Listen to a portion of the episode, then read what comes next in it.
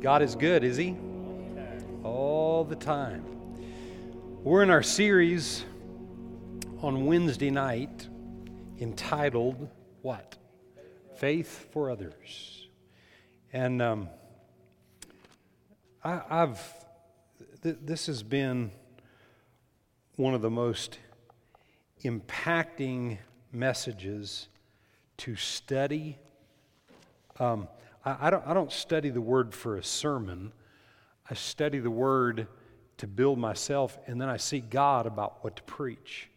And um, it, it's, it, it's unique. Sometimes I'll hear somebody preaching something and I'll get a little nugget, or sometimes it'll be something that I've been studying and it, and it kind of jumps off the page. And, and, and uh, the, way, the way you know, I, that I received the, the, information for this message has, has been really unique and it's, it's really encouraged me, even individually, personally, it's encouraged me in realizing that we live in this world where it's easy to be about ourselves and not to really be aware or concerned or focused on the needs of other people. and when Jesus was on the earth, he was a person that was built up in faith. He spent 30 years of preparation for three years of ministry. And he was built up in faith. And he went and he taught the word. And the stories in the Bible of people that were healed, they were healed because he was in faith. Now, the woman with the issue of blood, he said, Your faith has made you whole. But what was her faith in? Her faith was in what he taught. She didn't just, her neighbor didn't just come one day and say, Hey, there's a guy over there that heals. There hadn't been any healings until Jesus showed up for 400 years on planet Earth.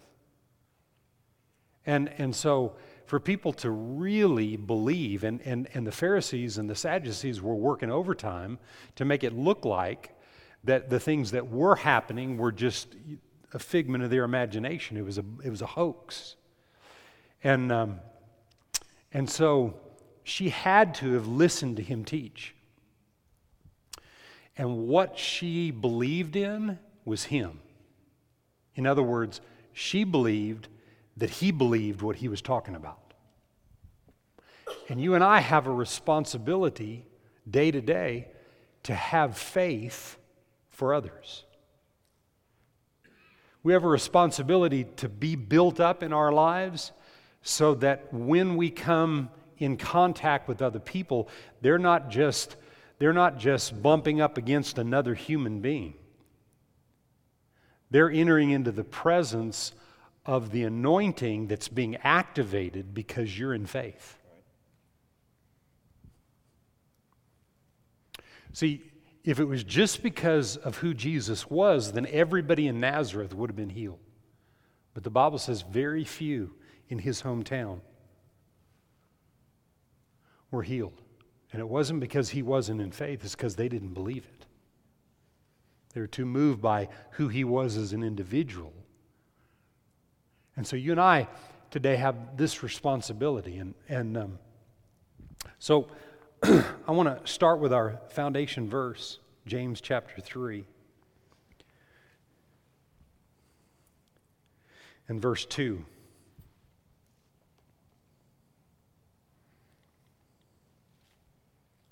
For if we for, for we all stumble in many things, and if anyone does not stumble in word or what he says, he is a perfect man, able to bridle the whole body. Listen to this in the Amplified, verse 2. For we all often stumble and fall and offend in many things. And if anyone does not offend in speech, the parentheses in the Amplified says what? He never says the wrong things. He is a fully developed character. This word perfect here doesn't mean flawless, it means developed. It's not flawless, it's a developed, matured person. He is a fully developed character, a perfect man, not a flawless person, but a, a, a, mature and developed, able to control his whole body and to curb his entire nature. Does it matter what we say? Does it matter what we say? Keep thinking about that as we go through this message. Does it matter what you say? Does what you say affect how you develop and how you're positioned for the good of other people? I'll say it again. Does what you say matter and, and, and does it affect your position for others, whether you're in faith or in unbelief? Proverbs 18 and verse 20.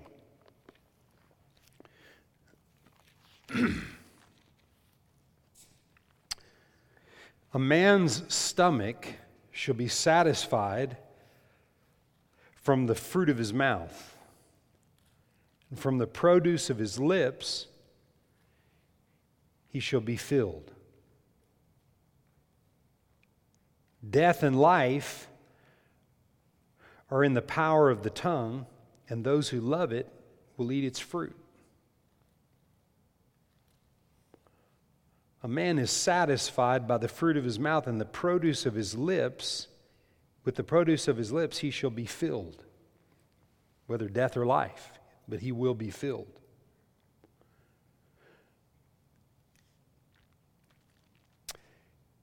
If we constantly miss it, if we're constantly missing it in what we say, the issue is, is that we're carnal. If we're constantly saying the wrong thing, it's because we're in our head. Because a person that is fully developed has the ability to say the wrong thing. And less carnal thinking will produce less carnal conversation and talking. And can we go all day without saying the wrong thing? I don't think he would have said that if we couldn't. Can we go two days without saying the wrong thing? Can we, if we're being developed, go a whole week and never say the wrong thing?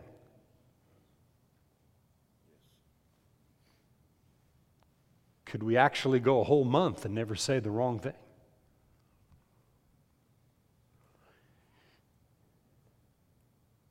I don't think I've ever been as challenged in my life like I am right now about everything that I say. Everything.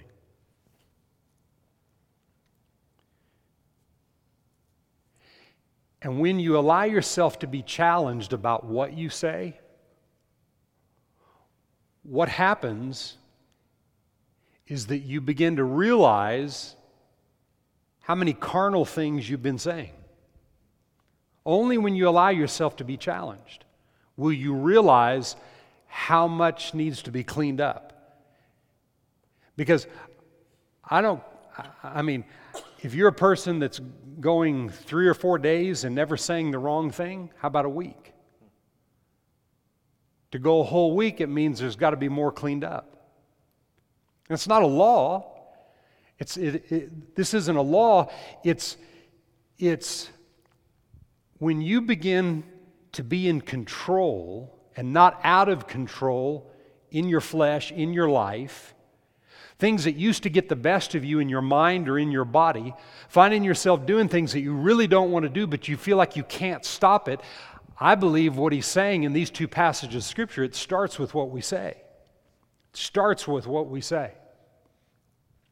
There's a whole lot more of the process because it's not just what we say, it's what we think. Because what we're talking about is being a fully developed person whose faith is built up so that when we lay hands on sick people that need us to be in faith, they get well. Faith for others. Doesn't matter what you say. I say yes.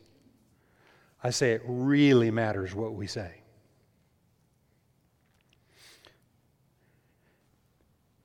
Back in the James passage, look at that again.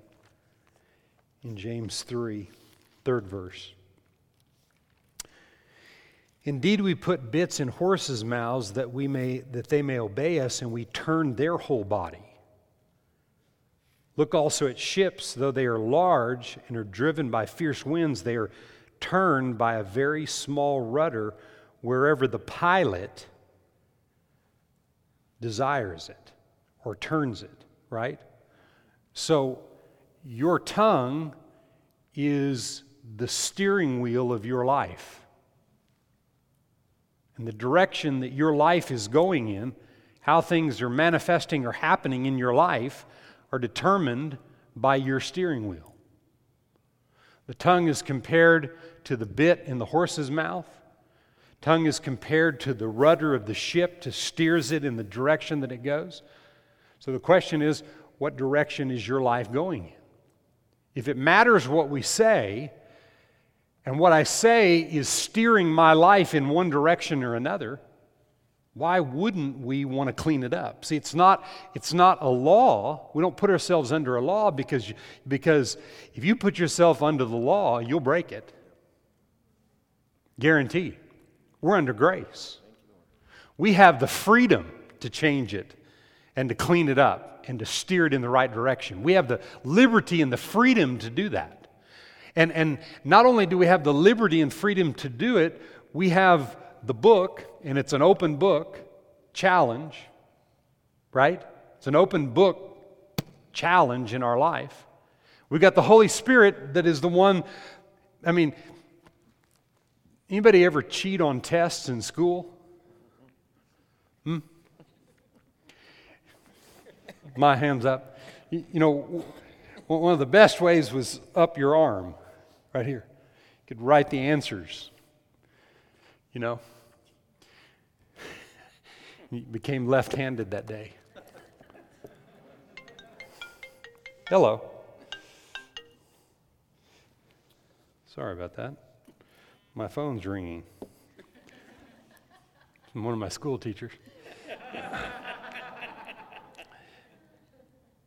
but if you think about it, what you're after was the answers. And we've got the answer on the inside of us. We have the Holy Spirit who will reveal the truth and tell us what to say. So it's open book tests, and we've got the answers. What I'm going to share with you in here in a minute just came to me today as I was reading. I, spend, I spend probably a couple of times a year where I, where I read through about the children of Israel and their experience in Egypt and then Moses leading them out. I, I read that because there's something new that always jumps out. And I saw something today as I was reading that that went right in line with what I was going to share tonight. So,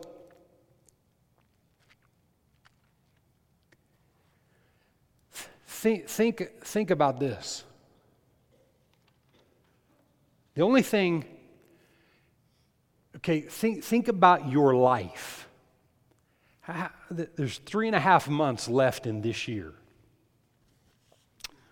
Three and a half months left in this year.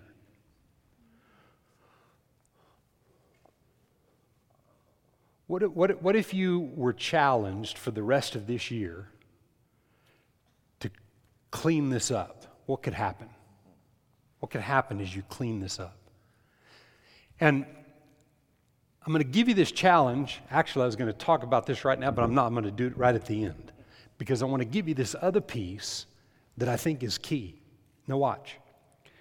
In Hebrews, in Hebrews chapter 3 and verse 1, it says this.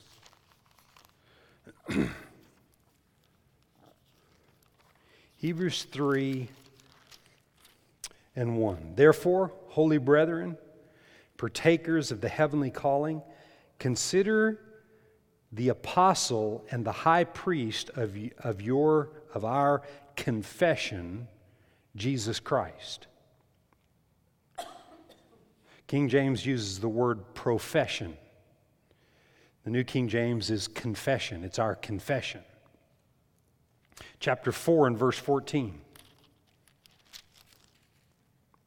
Seeing then we have a great high priest who's passed through the heavens, Jesus, the Son of God, let us hold fast our confession or our profession. And then look at chapter 10 and verse 23. Let us hold fast the confession or the profession of our hope without wavering, for he who promised is faithful.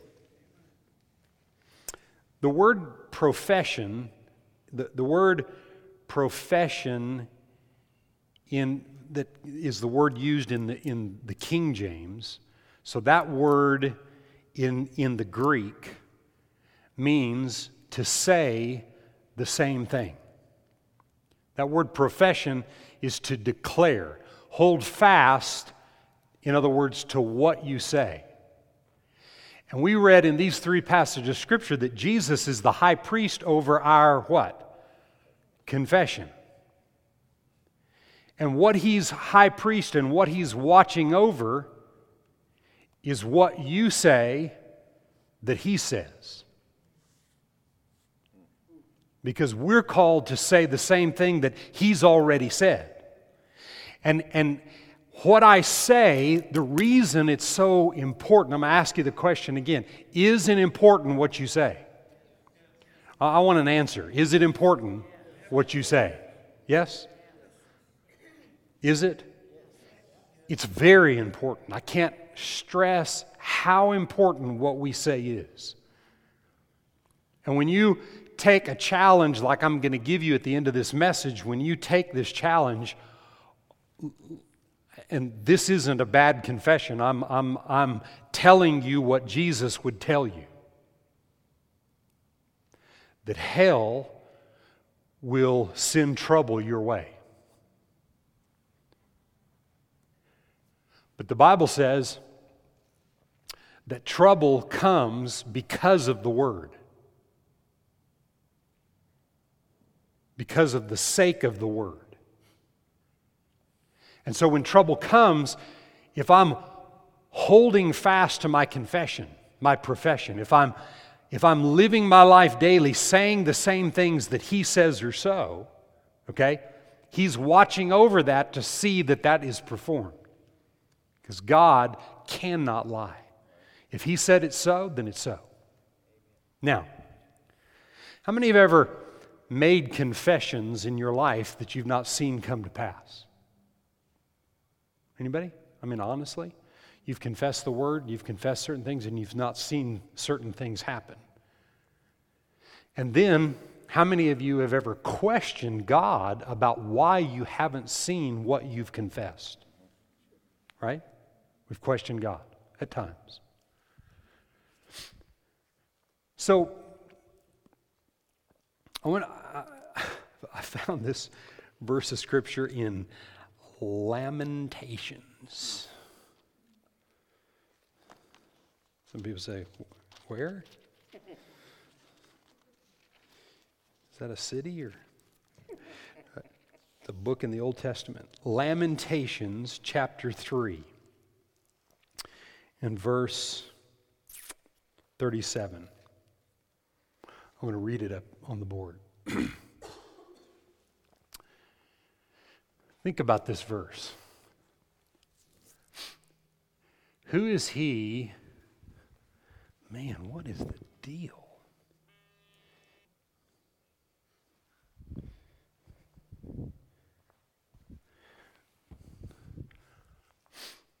Who is he who speaks and it comes to pass? when the Lord has not commanded it.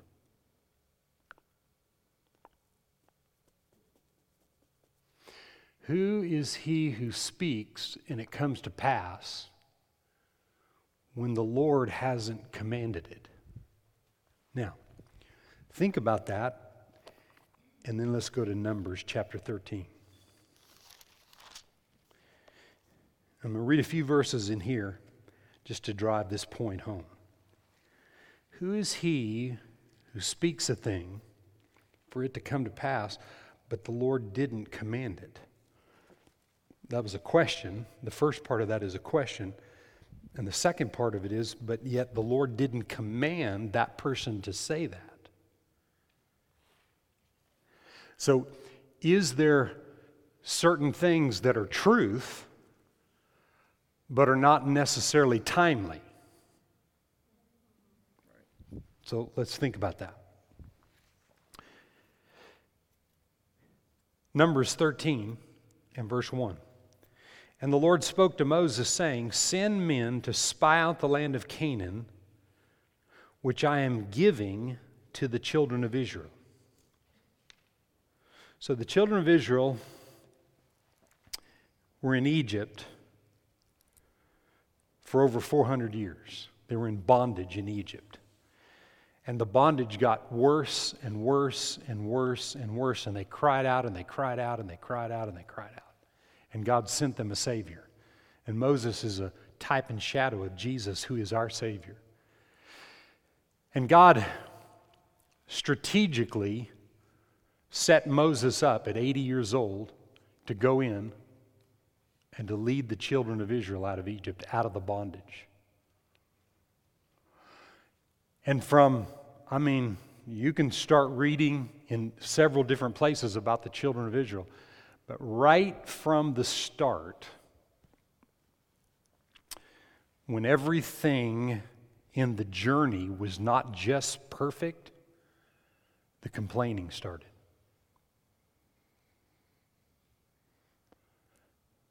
There was the first miracle.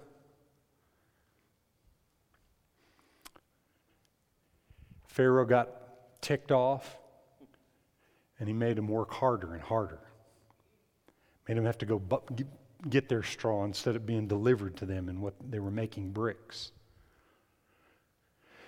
And every time there was another miracle, there were 10 of them. And every time there was another one, they continued to complain. Even though God proved himself and saw each one of those things through, they continued to complain. Because God led Moses to the children of Israel to lead them out, to lead them into the promised land. Where they were at in Egypt to where they were going to cross the Jordan was about 11 day journey. And so finally Pharaoh lets the children of Israel go. They come to the Red Sea, they complain. God parts the Red Sea. I mean, God parts the Red Sea. I mean, it's parted. They go, they go across. They go across on dry land. They come to the other side. They get on the other side, they're rejoicing. And then there's no water. And the water's bitter. And they complain. And then the water's good. And then there's no food. And they're complaining. And then there's this. And then there's that. And the next thing. And so they're out in the wilderness and in chapter 13, Moses says, Now, I'm going to send them under the direction of God to go see the land that God has already given them. God's already given them this land. I want you to go see the land and bring a report. And so, in verse 27,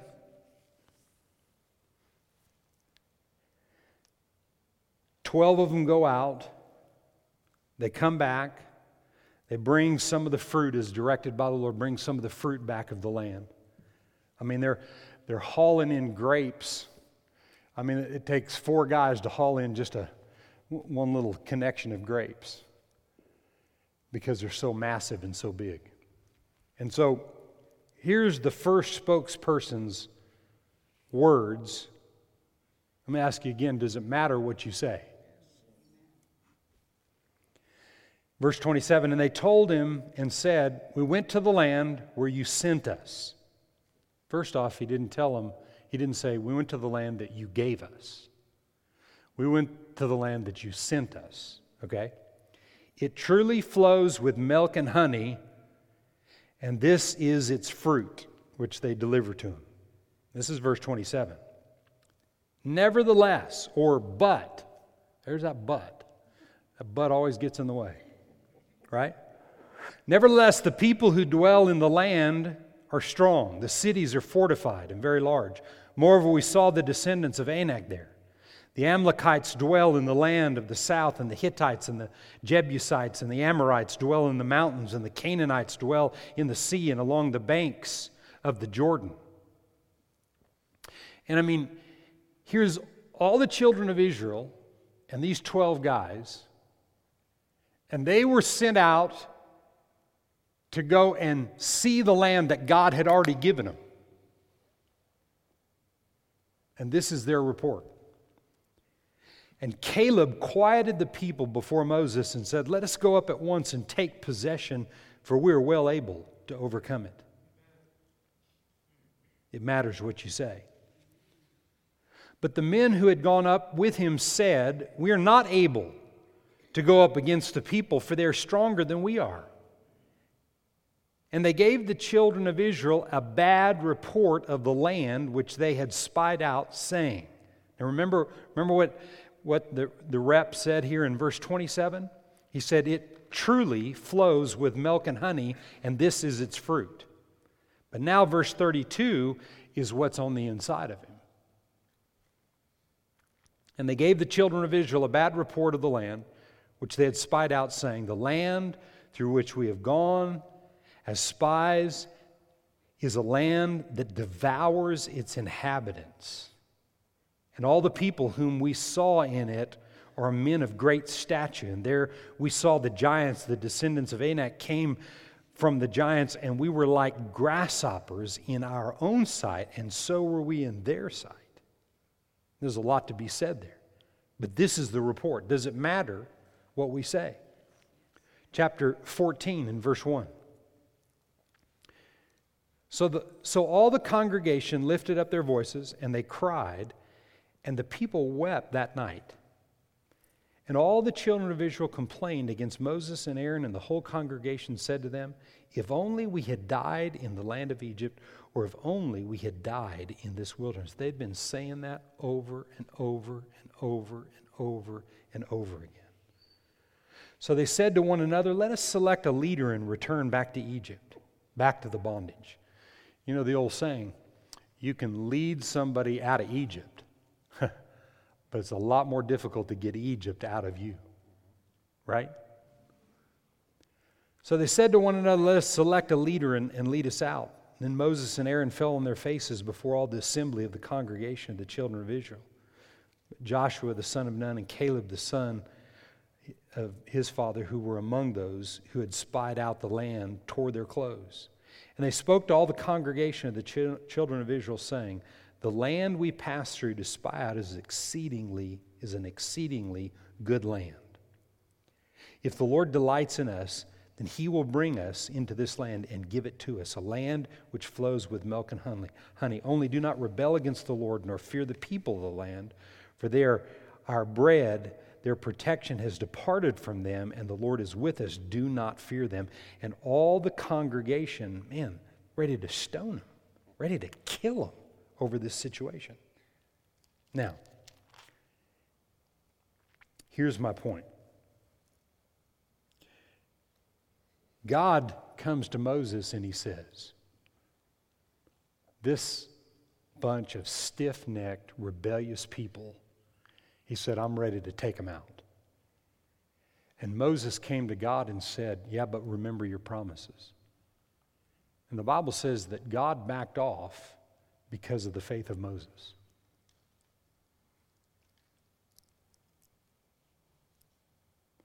We're talking about having faith for others. Moses had faith for the good of the stick stiff necked, rebellious people. He had faith for them even in spite of them, their issues and, and, and all the stuff. And so, verse 26 the Lord spoke to Moses and Aaron, saying, How long shall I bear with him? And that's what, that, that was his point. And Moses spoke to him and, and, and told him, You know, remember your promises. Then in verse 39, look at this. Then Moses told these words to the children of Israel. And the words that he told them was that because of their attitude and because of their lack of willingness to change what they said, their lack of willingness to change their confession and what they were declaring, God said, everybody 20 years old and older are not going into the promised land. All of those people are going to stay. All the young ones are going to go in. Joshua and Caleb went into the promised land, but everybody else, 20 and older, were not going in. And so Moses, in verse 39, Moses tells these words to the children of Israel, and the people mourned greatly. In verse 40, look what happened. And they rose up early in the morning, and they went up to the top of the mountain, saying, Everybody say, saying. Okay? Here we are. And we will go up to the place which the Lord has promised, for we have sinned. Is that a good confession? Is that a good confession? It's a good confession, but that's not what the Lord said. Hmm. That's not what God that's not what God said. God said you're not going in. God encouraged him time after time, situation after situation, he encouraged them that Moses was leading them out to lead them into the promised land. It was not God's will for them to stay in the wilderness. But because of their rebellion and not changing what they said, what God was looking for was not a 40 year journey, you know, that should only take 11 days. He was looking for a change of heart. It says in Exodus that less when they see war, they turn tail and go back. God was preparing them on this journey.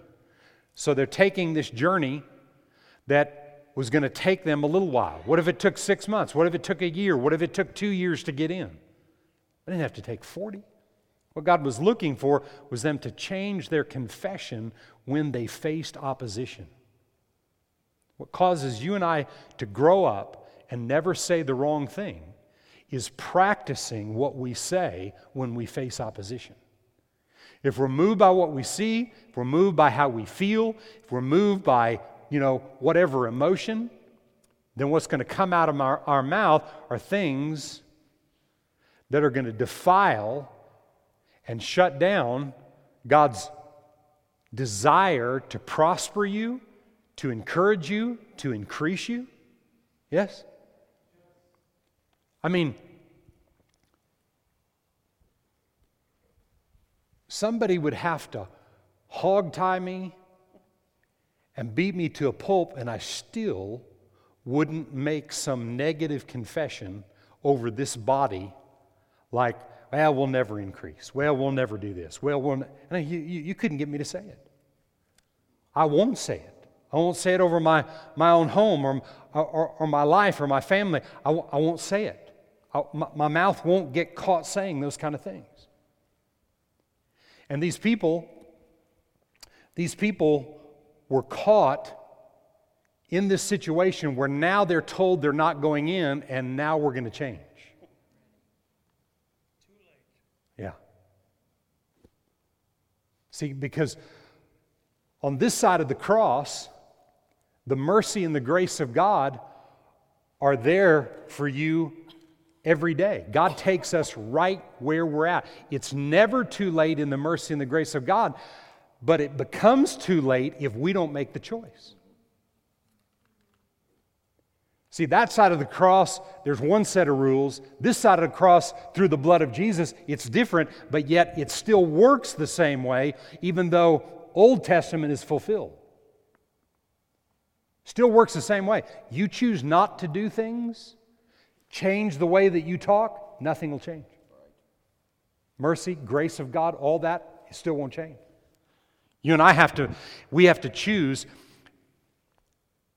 am I going to say something that God didn't say for me to say in the moment? I can make confession all the time. When I confess the word on a day to day basis and I say what he says is so, I'm building my faith. But when I'm in a specific time and situation that, that a timely word needs to be spoken, I've got to speak what he says is so in that situation. I've got to agree with what he says. I've got to say the same thing that Jesus would say to get the results that Jesus would get. I can't just say anything. I can't just throw anything out there. That's why we have the Holy Ghost. That's why we've got the Word of God. And the Word and the Spirit, the truth and the Spirit combined, are what gives you and I the ability to speak the same thing that Jesus would say in any given situation. That's powerful. That's amazing. That's over the top. That's beyond anything that you can even ask or think. We can have the same results that Jesus had if we say the same thing that He would say, if we get from the Holy Ghost what needs to be said in a given time in a given situation. But that's why we've got to find ourselves shutting up, putting our hand over our mouth, not allowing ourselves to say things, not allowing ourselves to just say the first thing that comes to our mind, not allowing ourselves to get stirred up emotionally to where we say things that shouldn't be said. We need to be confessing the Word of God all the time. We need to be thanking God today. So, my challenge to you tonight for the rest of this year is what are you saying about where you are right now and the conditions around you versus what Jesus says about you?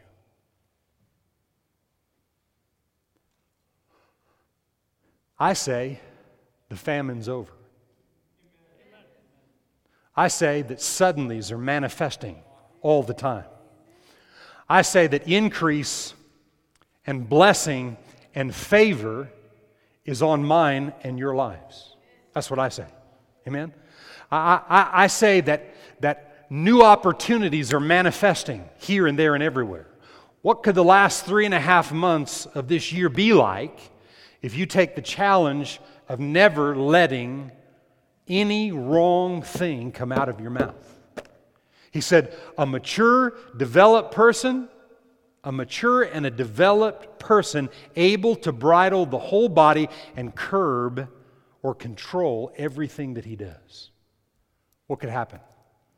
I'm talking about, I'm telling you tonight, you don't know things that are coming out of your mouth, and this challenge will change things in your life, and you'll never be the same if you'll take the challenge.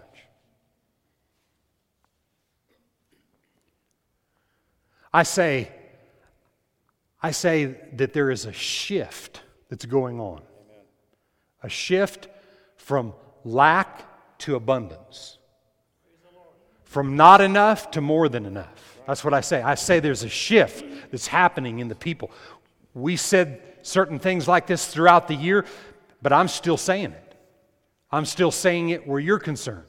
And, and when most of the things that I'm saying right now, most people might think of just in the financial realm. I'm talking about in every way, in every relationship that you have.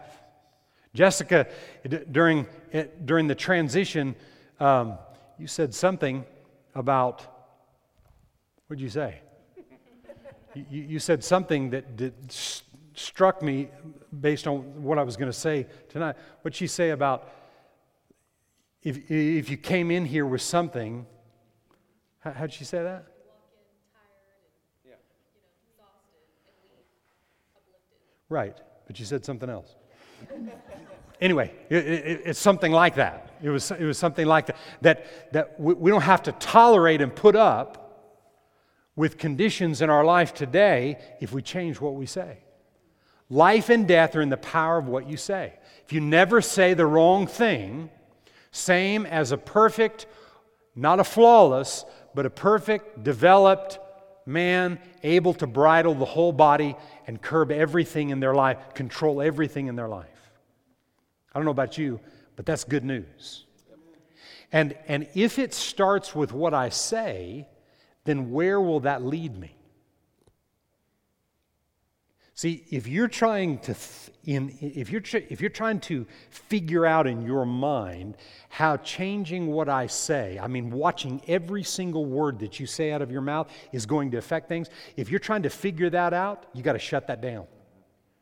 You just have to do it out of obedience to the word. Do what he says. So we're just going to do what he says. We're going to say what he says and do what he says, and then what will evolve from that? If you've never really taken a challenge like this, how could you know what will be on the other side of it? How things will evolve and, and, and turn up in your life in, in ways that you, in your natural mind, you could have never dreamed would happen. What could the next three and a half months be like in this year? Amen. Could the famine really be over where your life is concerned in, in whatever area? You know, the famine doesn't mean that, that there's famine in every area of your life, but you know what it means for you. Could suddenlies manifest? The Bible's full of suddenlies everywhere, everywhere, everywhere.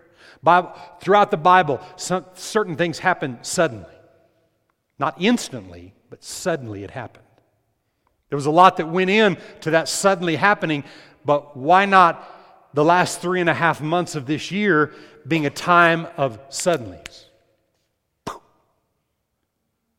I'm just telling you, take the confession, the tongue challenge, and remember, Jesus is the high priest watching over, making sure that what you say comes to pass when you say what he says is so. Man. Man, what could happen in the next three and a half months? What could happen? Father, tonight, we thank you for your word.